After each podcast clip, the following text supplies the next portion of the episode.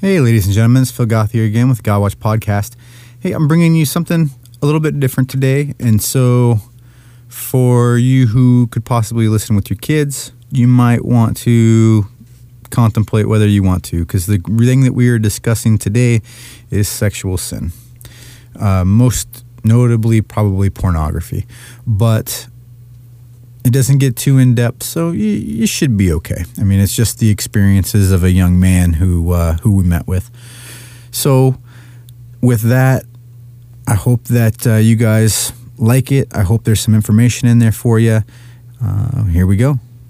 Hunter Thorpe.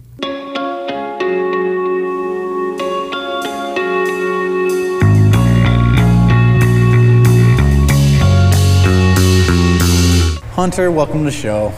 How are you? Not too bad. How are you? Good, man. Hey, thanks for taking some time, coming back, talk with me, opening up your porch. It's a beautiful night, hanging outside. One of the things that I think is interesting is, I was telling you a little bit, just last night I recorded like an invitation to come to a men's seminar that dealt with sexual sin. In talking with you, you know, you were open to discuss that. And I thought that was pretty unique because, you know, on the thing that I recorded last night, I let people know one of the things that everybody says, hey, can we just not discuss one thing? And I'm always like, what is that? Well, it's almost always sexual sin. So, you know, I know that it's kind of a taboo topic. I know that sometimes the church always doesn't confront it. You know, I mean, I think that there's always some sort of a resource for you, or a lot of times there's a resource, but even though that resource is there, I think that sometimes people are ashamed or scared or embarrassed to seek that kind of help. And so I just, thanks again for coming and being so open about it. You're a young guy. I mean, you're still in college, right? Mm-hmm. Grad school. Yep. You're in grad school. So what is that, late 20s? 23. Early 20s. Mm-hmm. See, those were the good years, man. Yeah. So, I mean, you're kind of in the start of your life, you know, and really starting to progress into adulthood. I know you got a fiance now, and you got school ahead of you, and all of these things. And so I think that it would be neat to hear just a little bit about your background, like where, you know, you're living here in Ankeny, Iowa, right outside Des Moines. What else about you is important for people to know about? Where did you come from? Have you been raised in the church? Different things like that. Okay. Well, I was actually born in Des Moines, raised in Ankeny my whole life. Okay. Lived in three different locations in Ankeny. As far as church is concerned, my family would go to church Christmas, Easter. If there was like something that my grandparents who started the church we went to, like if they had something going on there, we'd go to it, but we weren't regular attenders of church. It wasn't until I was about in middle school that I actually started becoming involved. I went to a church camp over the summer between my 6th and 7th grade year of middle school. And while I was there, they just had one of those like come to Jesus nights, and something clicked in my head. And that's when I would say I became Christian, was about 12 years old, so 11 years ago. Yeah. So, I mean, it's, and that's a substantial time to have been in your walk. I mean, and those different parts of your life. When you look back on like the middle school, what was that like? Pretty peer oriented. I mean, was it accepting? What was it like when you were that young? See, because I wasn't churched when I was, I mean, until I was an adult, you know, so I don't have that experience of what church was like at an early age, you know. I went to youth group in high school a couple times, and they asked me not to return, so I didn't, you know. But yeah, so what was that like? I mean, do you remember? I remember right off the bat being different than the other kids in youth group. Most of them had grown up in church, and so they took things for granted that I didn't. So within my first year of being Christian, I had read through the Bible and done all this stuff so I could like get caught up with all these people so I'd understand where they're coming from. They're like, oh yeah, this story in Exodus, and I'm like, what's Exodus? Yeah. So it's kind of, it was playing a pickup game to figure out where I should be. As far as school was concerned, I mean, it was kind of interesting. Ankeny is a place where I would say the majority of the kids are at least in a cultural sense Christian, so they at least know the story of Jesus and they will at least believe in God in some way, shape, or form. But I found a lot of people to say they were Christian in middle school, and as I got older, the numbers became less and less, but that's kind of just the way it worked with youth group as well. Yeah, and I think that's a sign of the times, you know. I mean, I even see that. I mean, now that my peers are all adults with children, you know, I mean, it's kind of stabilized. But, you know, I know in working with youth, you know, it's sad when you see somebody come and then just disappear. So, I mean, you kind of really lived into it initially at the beginning, kind of on fire, you're reading the whole Bible, you're really, really trying to engage and take off with your faith. So now high school comes around, kind of the same. I mean, do you feel like you leveled out a little bit more? I will say that I'm less evangelical in the sense that I was in people's face when I was younger, and I'm not that way anymore. I'm much more laid back, and I'm much more understanding that there are just some people that no matter how much you tell them about Jesus and the gospel, they'll have none of it. Yeah. That's been something that kind of developed over time, because I think there's this sense when you first become Christian that you're just so on fire with God that it's, you want to tell everybody about it, not realizing that some people might have hurt from the church, or they might just have no concept of what church is. It was always interesting to me just to see the different reasons why youth would leave too, though. You know, there was always a reason, and whether it was a substantial reason or not, I mean, in somebody's mind, you can't convince them that their reason is not a good one, but, you know, it's time commitment or this or that, and I think one of the important pieces comes into play when, you know, high school is this delicate time where people who were children are turning into adults and starting to test those boundaries, right?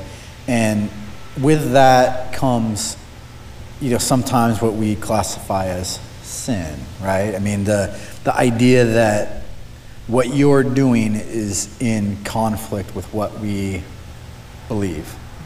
And I think as adults, sometimes we either ignore it, we write it off, or we fight it, you know, and I don't know that youth sometimes have that mentality. I think sometimes they run from it, you know, and don't tell me what I'm doing is wrong.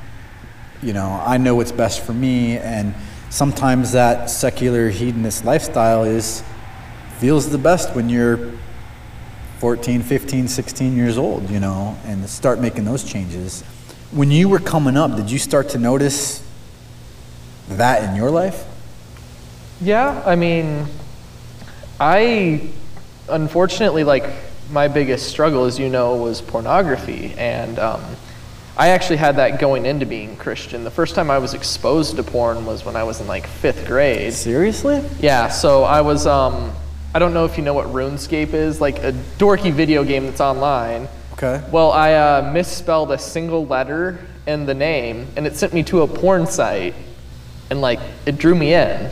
Like, there was something about it. It was just like mystery, stuff that I had never seen before type of thing. And it just kind of, that was the first time I was exposed to it. And granted, like, we didn't have wireless internet when that happened. I didn't have wireless internet till I was in, like, probably 7th grade, about the time I became Christian. So I didn't even have internet until I was in high school. So, but, you know, I guess I look back at it, and I was trying to think about some of this stuff before we met today.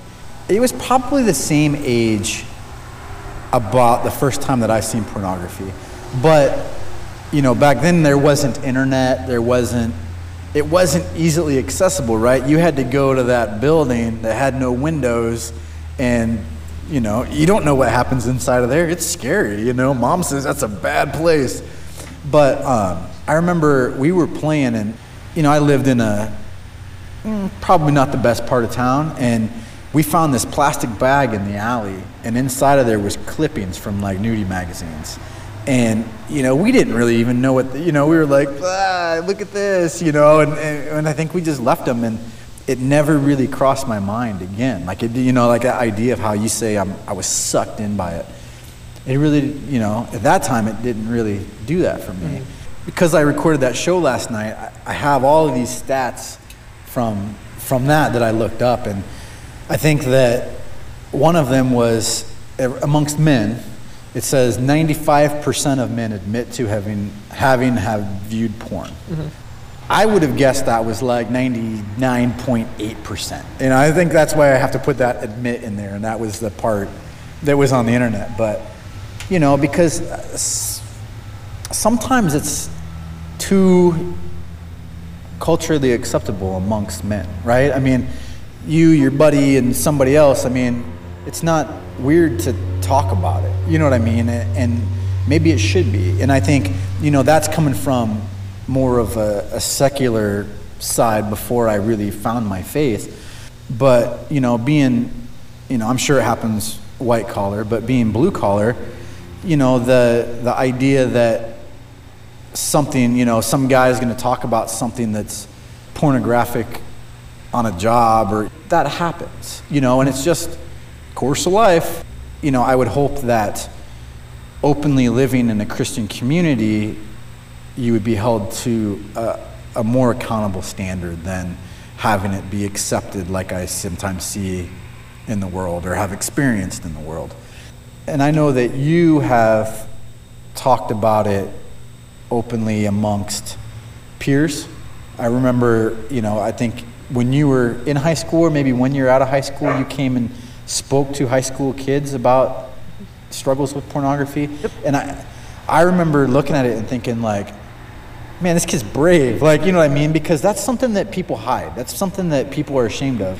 You can talk about a whole lot of things and not be judged, but that's something where people fear judgment. Like, where is your mind at when you're doing that? It all goes back to when I was out in Colorado in 2011 at Rocky Mountain High, which is a youth event. We were just having kind of a confessional night type thing where we just were talking about what we struggle with. Nobody had said porn at that point, but I just was like, I have to get this off my chest. I've been struggling with this for, at that point, it had been like probably 5-6 years. I don't know, something like that. And it's just like, hey, this is what I struggle with. And then systematically, all the guys that were my age, oh, I struggle with that too. Yeah, me too, me too, me too.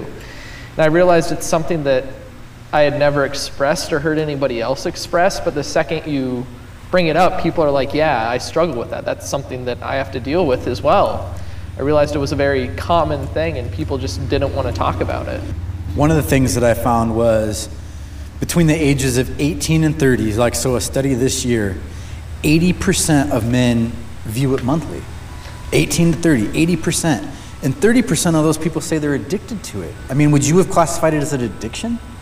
At its worst moments, probably. There were times where it would be like a 2-3 night a week thing where I would kind of sneak off and to my parents' basement or wherever, and that's where I'd kind of just go there and watch it. It was what I did. The other statistic in that range was that over 65% of those men think it's acceptable. Like, did you know it was wrong?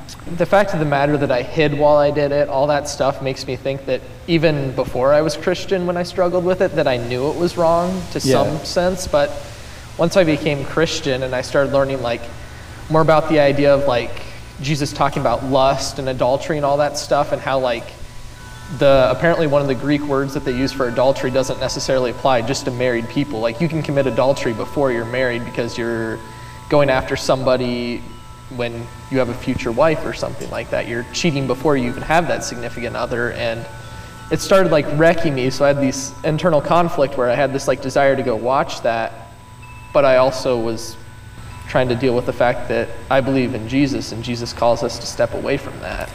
So now, I mean, having worked with youth in that area, what do you tell them? You look back on, especially, that young adult time, you're experiencing hormones and moods, and you're starting to notice girls and they're different than you. You know what I mean? And there's all these really good, crazy, weird things happening to you. How do you tell a young man to, I can't think of the right way to word it, but just those urges and those feelings that you have, how do you talk him into setting them aside and focusing on his plan and his faith instead of on that? I mean, has that been ever a conversation that's come up?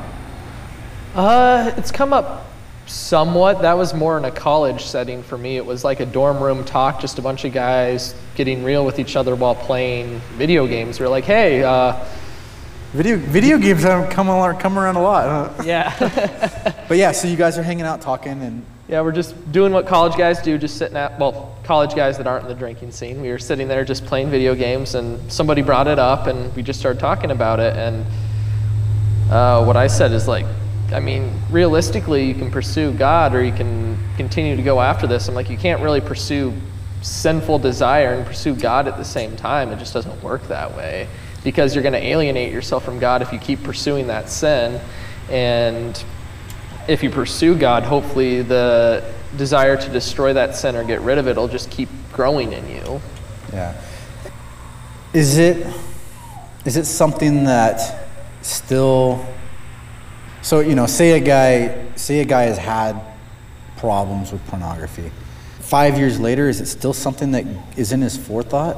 You know, is it still something, I mean, you know, the addiction side of it, you look at an alcoholic, you look at an addict, you know, most of the time, those people, you know, I know way more about that than I do about this. And so, you know, when I try to correlate it, an alcoholic, like a real alcoholic, he's going to think about drinking for a long time. You know what I mean? And knowing what the consequence, with alcoholics and addicts, understanding the consequences of your action. If you're an alcoholic and you're drinking, drunk driving, you know, there's a lot of destructive things that can happen.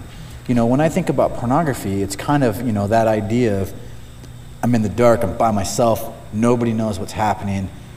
It, you know, but does that still haunt people years down the road?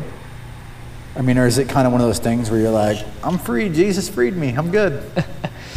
Yeah, I mean, I can't speak for everybody, obviously, but for myself, I know that occasionally I feel like that draw back to it, and I have to like sit aside and realize like there's something inside me that still desires that, and I don't exactly know what that is or where that desire comes from, but I know that it's not, if I think about it, if I get some more perspective on whatever's going on, that I don't want to do that.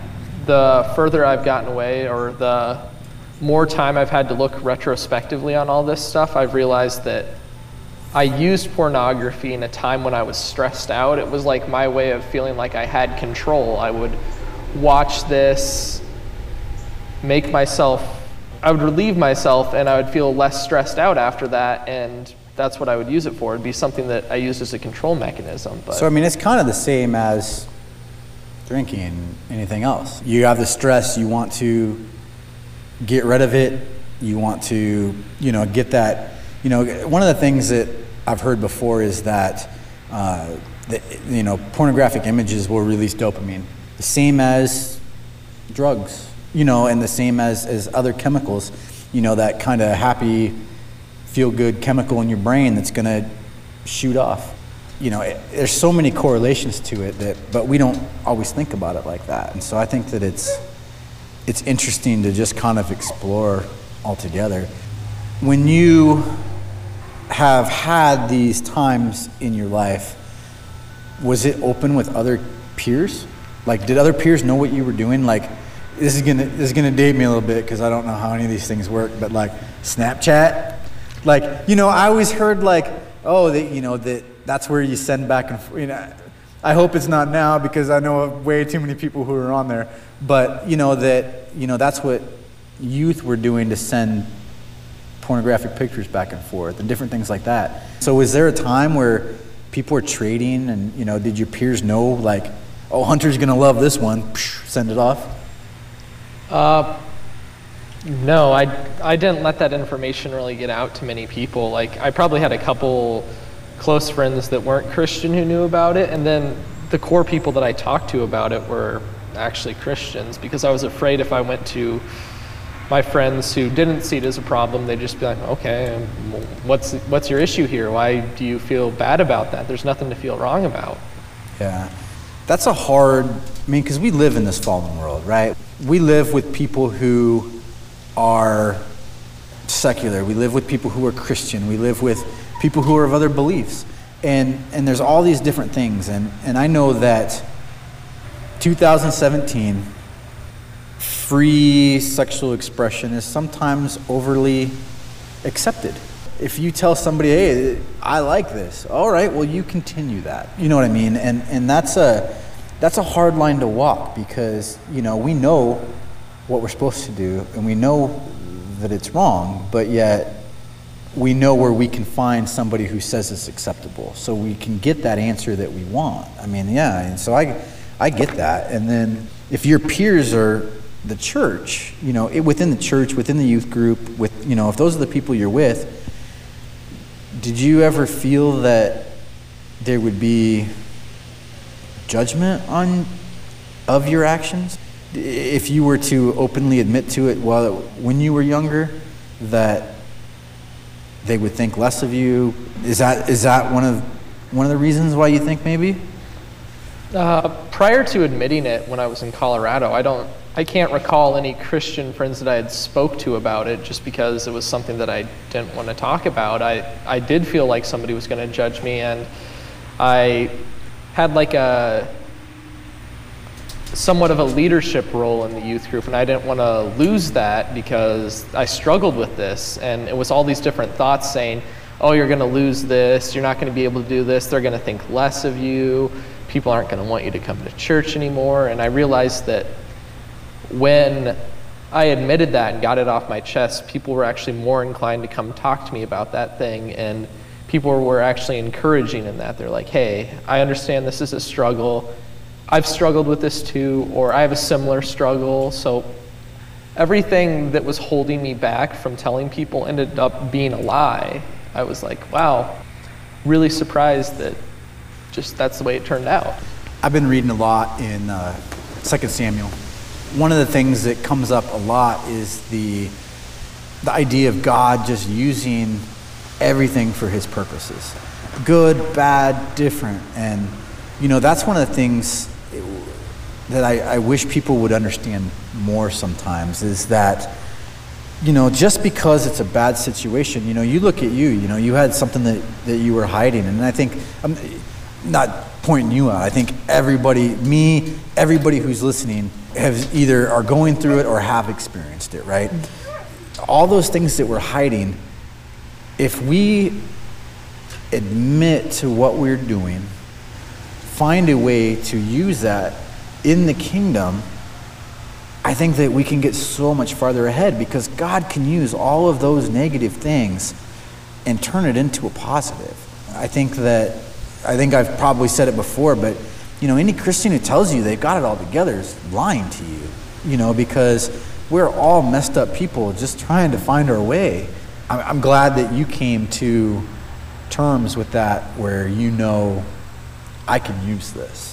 I don't know if you want to go here or not, but you have a potential marriage coming up, and she's a good Christian girl. She just left to go work as a short-term mission. What is she? What 16-month mission in Thailand. In Thailand. So 16 months. That's not short, you know. Mm-mm. I mean, she's a believer. She's going hard, and you know, I know that a lot of the other people you surround yourself with were believers, and now that you're open with that, especially in a premarital relationship, how is that? I mean, does she? I assume, since we're putting it on the internet, she knows. How is that? I mean, has that been a conversation that you guys have had? We both liked each other before we dated, and actually after our first date, she's like, hey, let's talk about our like Jesus story. And I'm like, okay. So as we're doing that, I get to this part and I'm like, I want you to know that like, this is somewhere I've been, and Sometimes it comes back in the sense that like it's something that like I think about occasionally, and it's not what I want to think about. I want to think about pure and better things, but the fact of the matter is it's something that's still in the back of my mind. But I want to be upfront about this, that like this is what's going on. So early in our relationship, she knew that I had struggled with pornography, and she actually knew that prior to our relationship, because she was actually at that youth event where I spoke in front of everybody. She was a senior in the junkyard at the time, so okay. She had the opportunity to hear me say it in front of 100 kids. I would say for most men I know, they would have a hard time expressing it one-on-one to somebody, and for you to stand up in front of 100 people, that's crazy. But you know, you look at that relationship that you're building with her, and you know, I mean, it's the same thing with my wife. You know what I mean? My wife she knows where I've been. She knows what I'm predisposed to. You know what I mean? She knows why I'm irritable, why sometimes I don't express emotion in the most outward way. You know what I mean? Different things like that. But kind of the same as you, before we were married, you know, we were a little bit older than you guys were and a little more set in our ways. You know, we thought that it was really important that we were open about that, so that we knew where each other were, where each other's faults were, where each other falls short. That way we can be a team and we can back each other up. And you know what? Here's something I'm really good at managing, and I know that sometimes you struggle with that, and it works well. And so I think that for you guys to have that open conversation ahead of time, I think that is good. I think it's setting you up for success. Mm-hmm. You know what I mean? Because the stat for marriage was 2 out of every 3 Christian homes say that pornography is a problem within their home. And that's crazy. And then I'm gonna look up the other, because there was something else that went along with that. So yeah, 2 out of every 3, 47% of families say that it's a problem in their home. And then I thought that I had something. Oh yeah, and so when they take those, the 2 out of 3, and they figure out the divorce rate, it was 37%, or I'm sorry, when they take that with the people who have gotten divorced, 37% of those have had extramarital affairs. And you know, I think that they're correlating that sexual sin can lead to affairs, and you know, the divorce, I mean, that's a crazy high divorce number. Mm-hmm. And I think that having people around me who have been divorced, having lived through, you know, a family that was divorced, having seen those, I mean, there's, you know, obviously there's nothing more destructive to a family, you know what I mean? And so just to be able to combat that in a way is important. We'll change gears a little bit. I mean, people are probably loving hearing me talk about stats on pornography, but I want to hear more about your relationship, man. Tell me about this girl. I mean, so you guys met? Did you meet in high school? Yeah, we met through youth group. She was in my group, my opening discussion group at church on what would have been my senior year. So we were in group together. So we got it.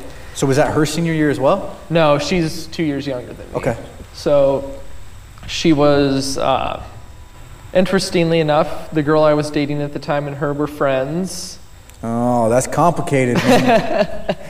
So. It is a little complicated, but you know, it turned out well. We began talking about my junior year, second semester of my junior year. We were talking about just life, and apparently one of her really good friends, like, I think you two are gonna end up dating. He told us this way afterwards. He told her before we started dating, but he told me that like after we'd been dating for a couple months. He's like, I told her you guys would be dating. I'm like, really? Just from seeing us talk on social media? He's like, yeah, absolutely. You know, that's neat though. I mean, just to, you know, to see young people kind of find somebody that they say, hey, I can spend the rest of my life with this person. I mean, just that idea of the commitment, and I mean, I think that you were well enough grounded in your head to know what that commitment is, And so for you just to be able to say, listen, I love this girl, I could be with her forever. I mean, because that's a heck of a commitment, you know. And so something funny, I don't know if you know this, but when me and my wife got married, we were part of a home church. We were getting ready to plant a church in Des Moines. And so we were meeting in this house, so we didn't have a building. And so I said, you know, we're talking to my wife, and I said, well, where would you like to get married? Like, you know, of what, pretty much what building do you like? We can go anywhere. There was a cathedral downtown, a Catholic cathedral, mm-hmm. and it's beautiful. It really is. Absolutely. She worked for a Catholic school, a Catholic hospital that had a school attached to it at the time, and so she knew a couple of the deacons, and you know, and so that way we could kind of have a little bit more say.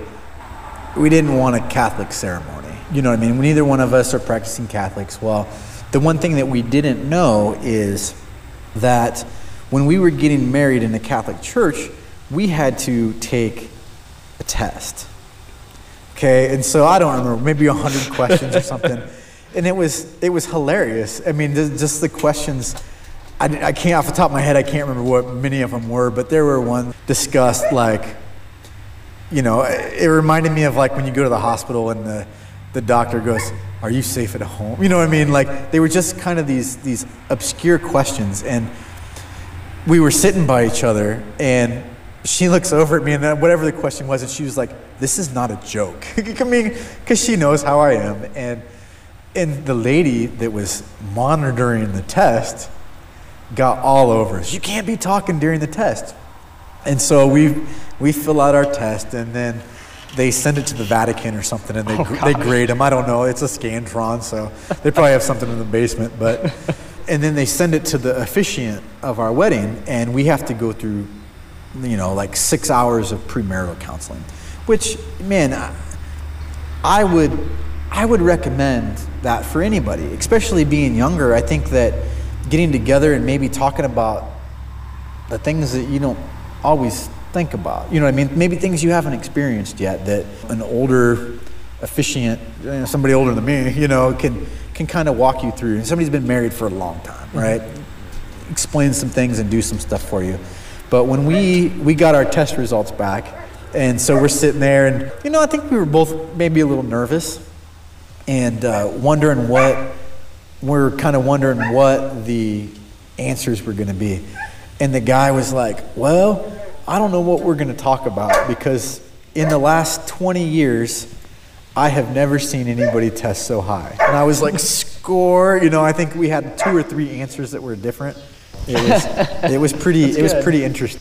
We met for that first one, and then we spent the next pretty much 5 meetings discussing theology, and, you know, trying to convert me to Catholicism, and you need to bring your family, you know, and Catholic, non-Catholic, there's something to be said between both, and everybody's got their opinion, and that's not a place for me. I just know, I know where I'm comfortable, and I know what lines up with the gospel that I believe a little bit more. But for me, it was really fun to sit there and talk with the deacon about faith. I think some of that is just as important as the actual counseling between people, because being people of faith, you know, that marriage is a vow between us and God, and knowing that we need to use what we have made this covenant for to glorify the kingdom and to glorify God through us. And if we can do that, then we can be together, and we can live a happy, productive life, you know. And so, I mean, have you thought much about that kind of stuff?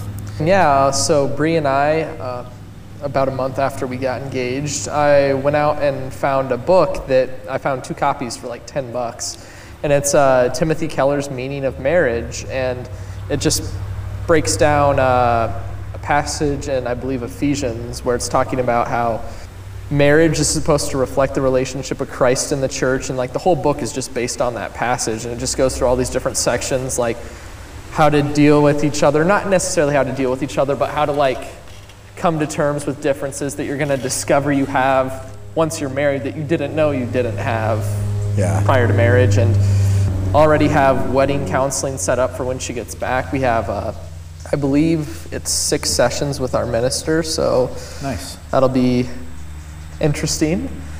I mean, I'm not opposed to it by any means. It's just I don't know what to expect. You know, I know people who have been married for, you know, nearly as long as I've been alive, you know, 20 plus years.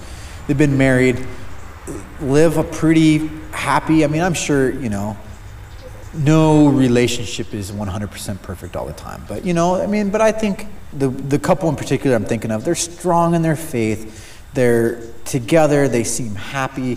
And I mean, I realize that people can put on a show, but one of the things that they do is they regularly go to counseling together. And part of, you know, one time I asked them, because they live fairly openly.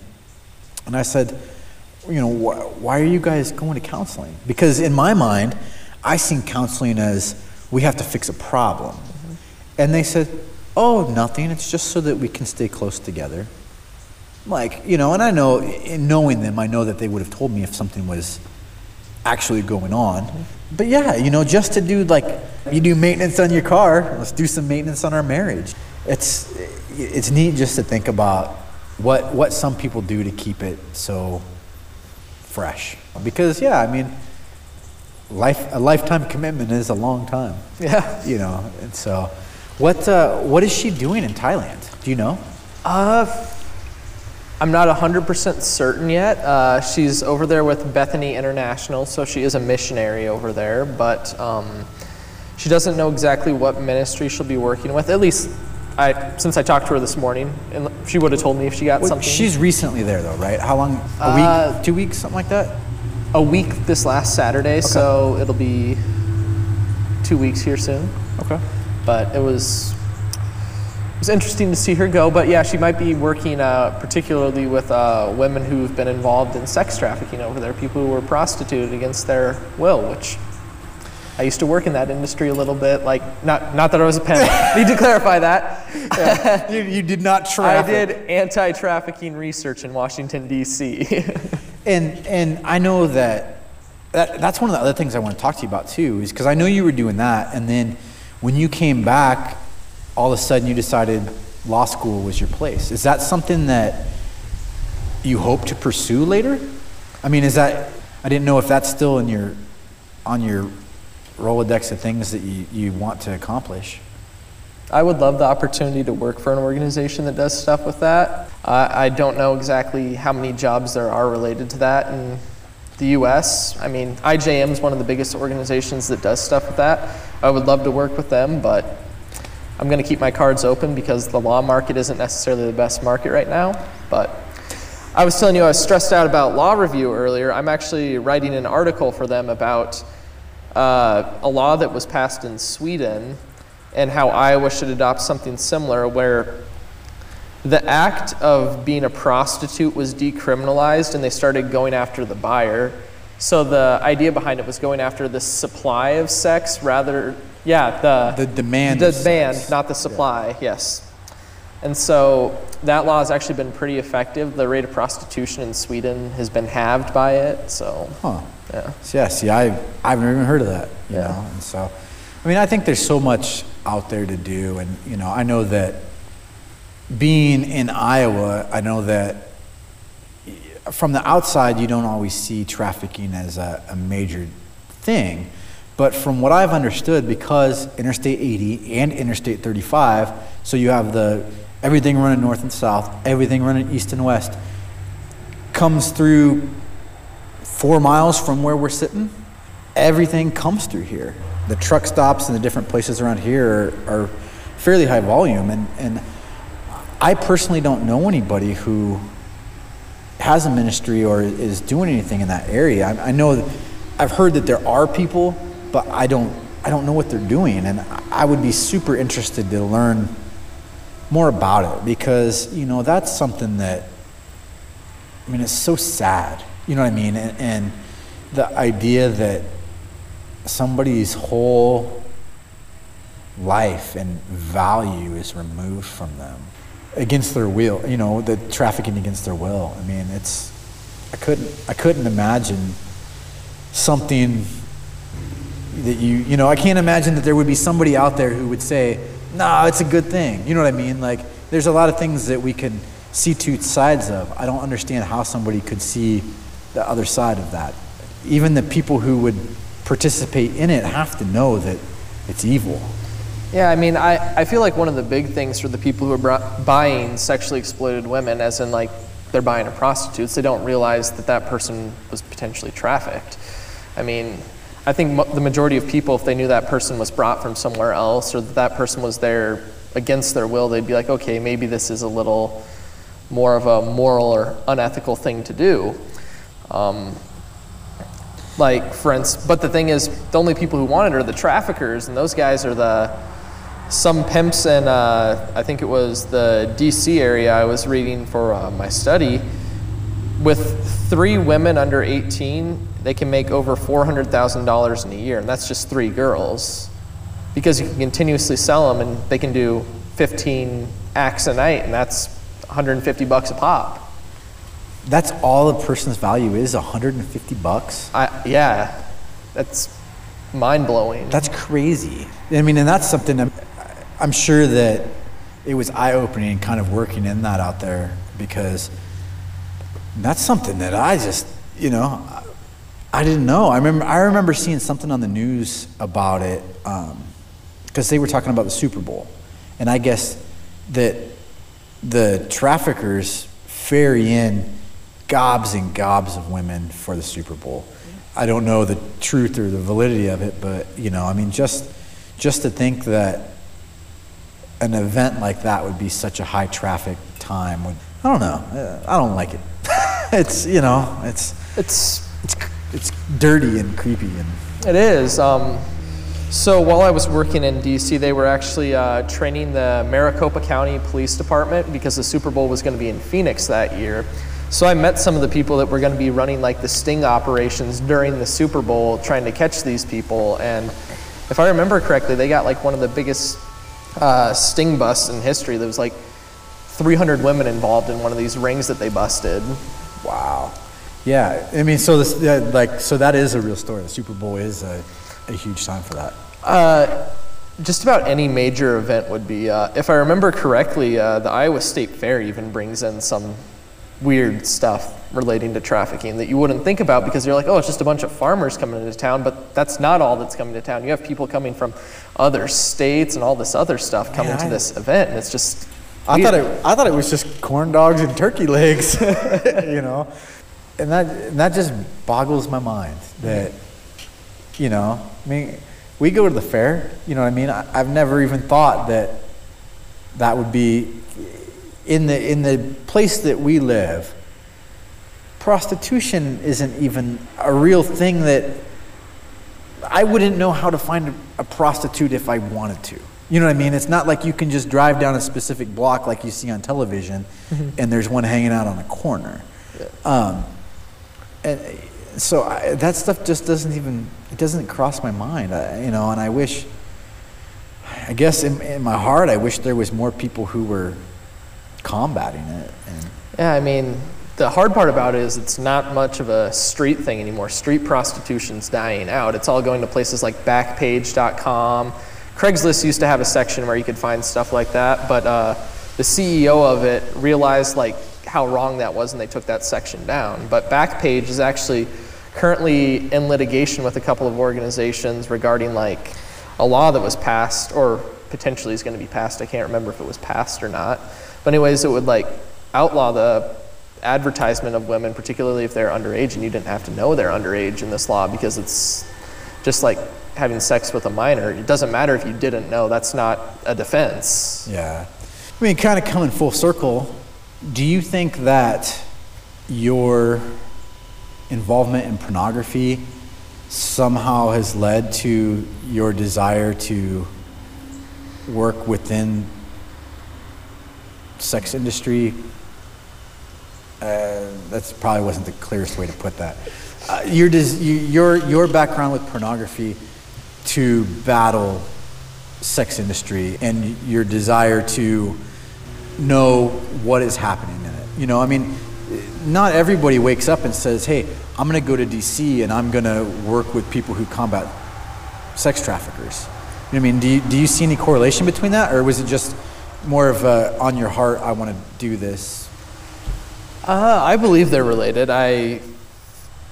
I started learning about sex trafficking about the time that I started admitting it to people that I had struggled with pornography, and I started to see this weird connection. And then while I was in college, I was doing some research on it. It was actually for a talk that I gave again to a youth group, but this time it was about sex trafficking is what I was talking about. And I found this video that the whole video was focused on sexual exploitation in the pornography industry, how all these porn stars, some of them aren't doing it anymore because they want to, but because there's no other option for them and stuff. So in some sense, they are being just as exploited as somebody who's trafficked. And it broke my heart. I'm like, did my participation in pornography help facilitate that? Was what I do? What I was doing? Did that help some guy who's making money off some poor lady who doesn't want to do what she's doing? Yeah, yeah. I mean, that's a hard pill to swallow. You know, just to try to, but yeah, just to be held accountable to that, and to, you know, at such a young age, realize that what is happening is wrong. You know what I mean? I think that there's a lot to being able to just take responsibility and take ownership of your mistake and learn from it and grow from it and try to make the world better. You know, try to make your community better, and you know, it's good, man. I'm glad to see you're walking at the place that you're at and that everything is looking up, you know. Thank you. And that I think that being able to talk about it, I hope that other people find inspiration in it, you know. I think that, you know, if somebody is battling sexual sin, you know, to be able to hear from you and know that there's acceptance on the other side.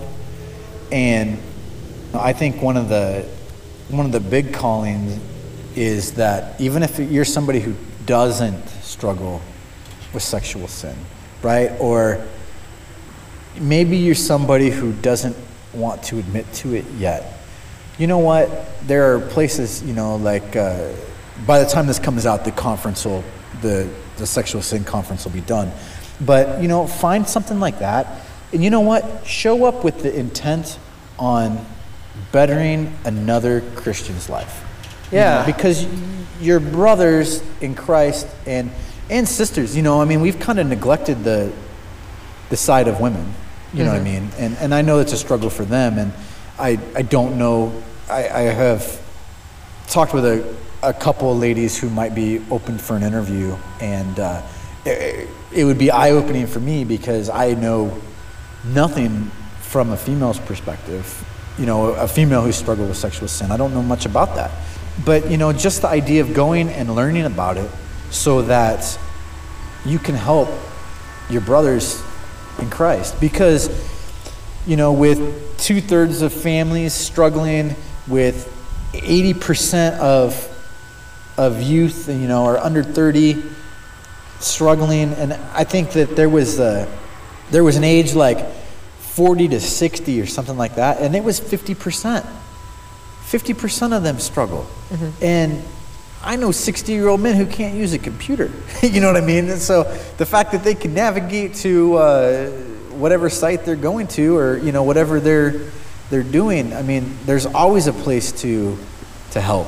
And you know, I think that being able to justify and rationalize the idea of going and learning about it and figuring out what's happening, even if it's not for you right now, maybe it will be, you know, but just go and participate and see what is being said.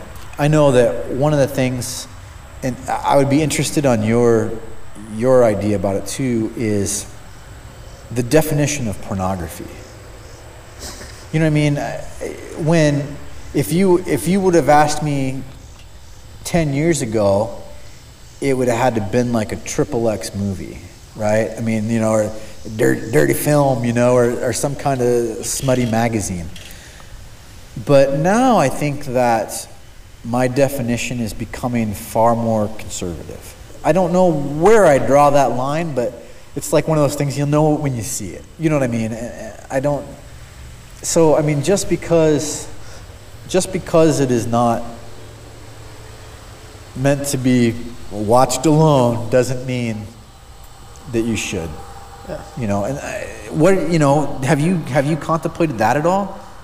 It's funny you should mention that, because we actually talked about a Supreme Court case today in class that dealt with pornography, and one of the justices said he doesn't know how to define it, but he knows when he sees it. And I was just like, that's kind of true. I mean, it's hard to define, because it's like, well, is there such thing as art that may have nudity in it? And I would say, yeah, there is some art that has nudity in it. So I wouldn't say that's necessarily pornographic. Yeah, you look at like, you know, some of those European statues from, I mean, is it a naked guy? Yeah. Is it pornography? No. I don't think so.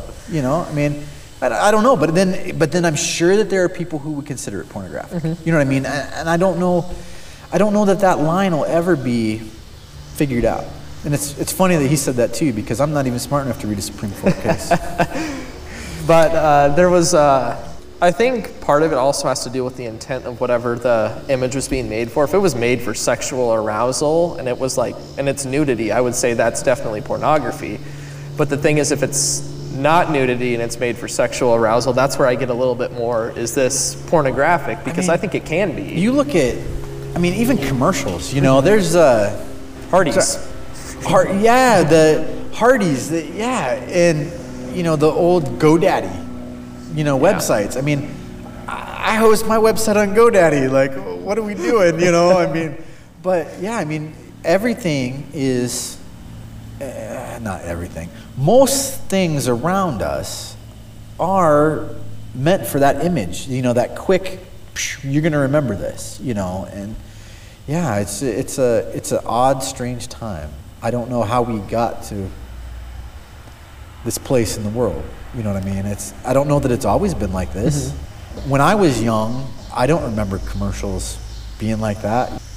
Well, I mean, you think about Mr. Belvedere and Who's the Boss, you know, do you even know what those are? Yeah, I do. All right. But, you know, none of those shows had anything like that I remember. It's just weird because I know that the sex industry is actually one of the reasons that, like, technology is progressing. I mean, I read somewhere recently virtual reality pornography is a thing now, and that blows my mind. I'm like, what? And then apparently sex robots are in the works, and that's going to be something that we're going to have to deal with in the next 10, 15 years, maybe sooner. I don't know. And that's crazy because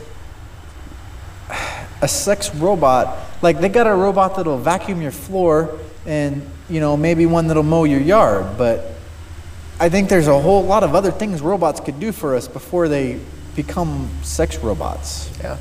But I suppose, you know, it's kind of like we could talk about in the world we live in.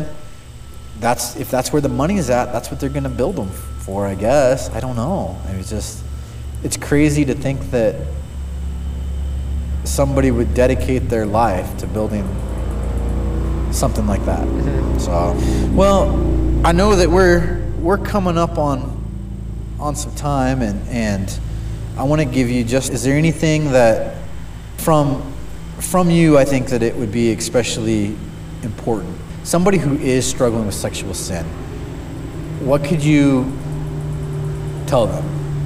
The first thing I would say, and this is what I've told anybody who's come to me and talked to me about this before, is find somebody that you're comfortable with, somebody that you know you can tell this, like a place where it's going to be safe to tell them and say, hey, I'm struggling with this. Will you keep me accountable? Since I've started having people keep me accountable, I mean, I had 2 people in high school. You were one of them. I had 3 people while I was in college, and now it's back down to 2 who I see 2 to 3 times a week. So we keep each other accountable. We check up on each other. We text each other, hey, how are you doing? Are you struggling with it? And the fact of the matter is you have to be honest about it. That's a big thing. If you're not going to be honest about your struggles, then you really either A, don't care about them, or you don't believe that you can trust these people with them. So I'd just say get accountability on it. You know, and I think that the accountability side of it, the honesty is so important. You kind of brought up the idea that knew a little bit about you beforehand, but I have a coworker. He doesn't work with me in particular. He's a contractor that works in a lot of jobs that I work on, and he comes in from out of town, and sexual sin is huge for him. You know, he struggles a lot, and you know, his thing is strip clubs. He's 400 miles from home. He's by himself, you know, and that's how he passes his time. And I've tried to check up on him, and I've tried to be there for him, but he's not honest about it. If I know he's there, you know, I know where he goes, and on my way home occasionally, he usually is done working before I am, and there's a couple places that, you know, I can loop by on my way home, and I've seen him there. And so I'll call him, and it just immediately goes to voicemail. And I kind of got to the point where I'm like, listen, you know, like there's nothing that I can do for you, because you have to be accountable to yourself too. Like, I'm happy to be there for you, and I'm happy to do whatever it is that you need. You want to come hang out, you want me to go to dinner, you want to come over and sit on my couch and watch a movie with my family, fine. But, you know, if you won't answer my call and you won't let me be your accountability guy, I can't do it. Yep. So accountability doesn't work if you're dishonest, and it also doesn't work really if either party's dishonest. You can't have somebody who's going to be your accountability partner who's going to say, oh, it's okay that you messed up. You need somebody who's going to be like, it sucks that you messed up, but you better not do that stuff again. You need somebody who's actually wants to push you out of the area that you're in. A little firmer. Yeah. Yeah. It's not always your closest friend that should be your accountability partner. You know, it needs to be somebody that you trust, but somebody who isn't your buddy, because sometimes you have to have those hard conversations. And, you know, So I don't know if you've ever heard of Triple X Church. They have this software that you can get on your computer that it sends an email if you've watched anything. I'm pretty sure for computers it's free. For smartphones it costs now, but you download it, you put in the email to two of your buddies, and it sends your history of questionable sites to them at the end of every week. That's one that I used in college. I don't use it anymore because it costs money on my phone, and I'm like, well, I'm not going to pay money for this because I don't want to spend $6 a year on it or whatever. But yeah, well, and $6 a year, I think that the key factor is that you have it under control now. Yeah. If it was still an issue, I'm somebody's accountability partner and it costs $6 a year, I will pay $6 a year for you. Yeah.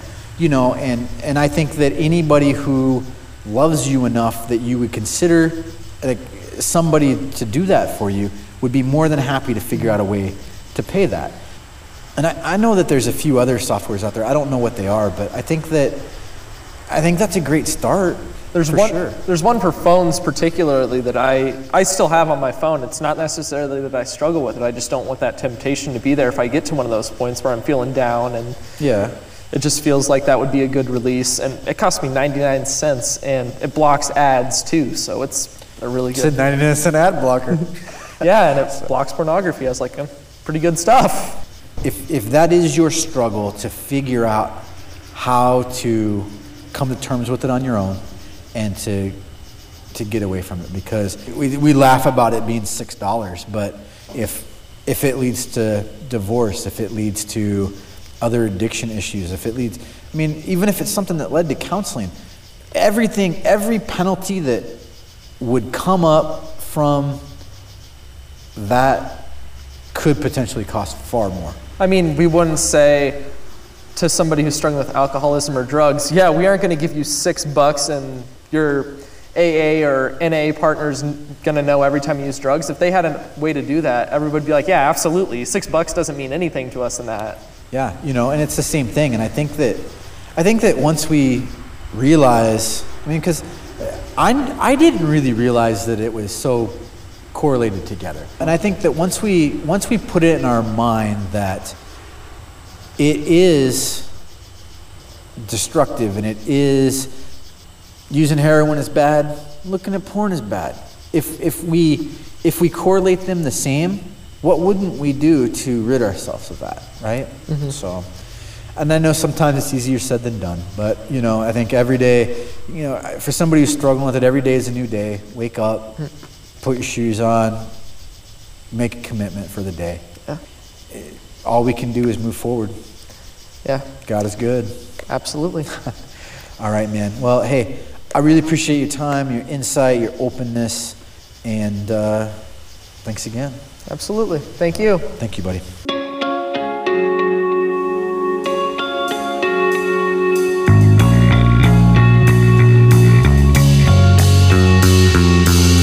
All right. Well, I hope you enjoyed the show. You know, kind of one of the things that we talked about was that this is something that is a little touchy, and I know that you don't always have the opportunity to talk about it, but I think that it is important because it does affect so many people that we care about. If you are somebody who could need help moving forward in that, there are a lot of resources available, local churches, local groups, therapy type places. You know, if you really struggle and you need help locating somebody, reach out to us. We can try to help you locate somebody in your area who could help you walk through it. Remember, you can stay in touch with us on our webpage, God Watch Live, or on Facebook at the God Watch Podcast. With that, you guys have a great week and be blessed.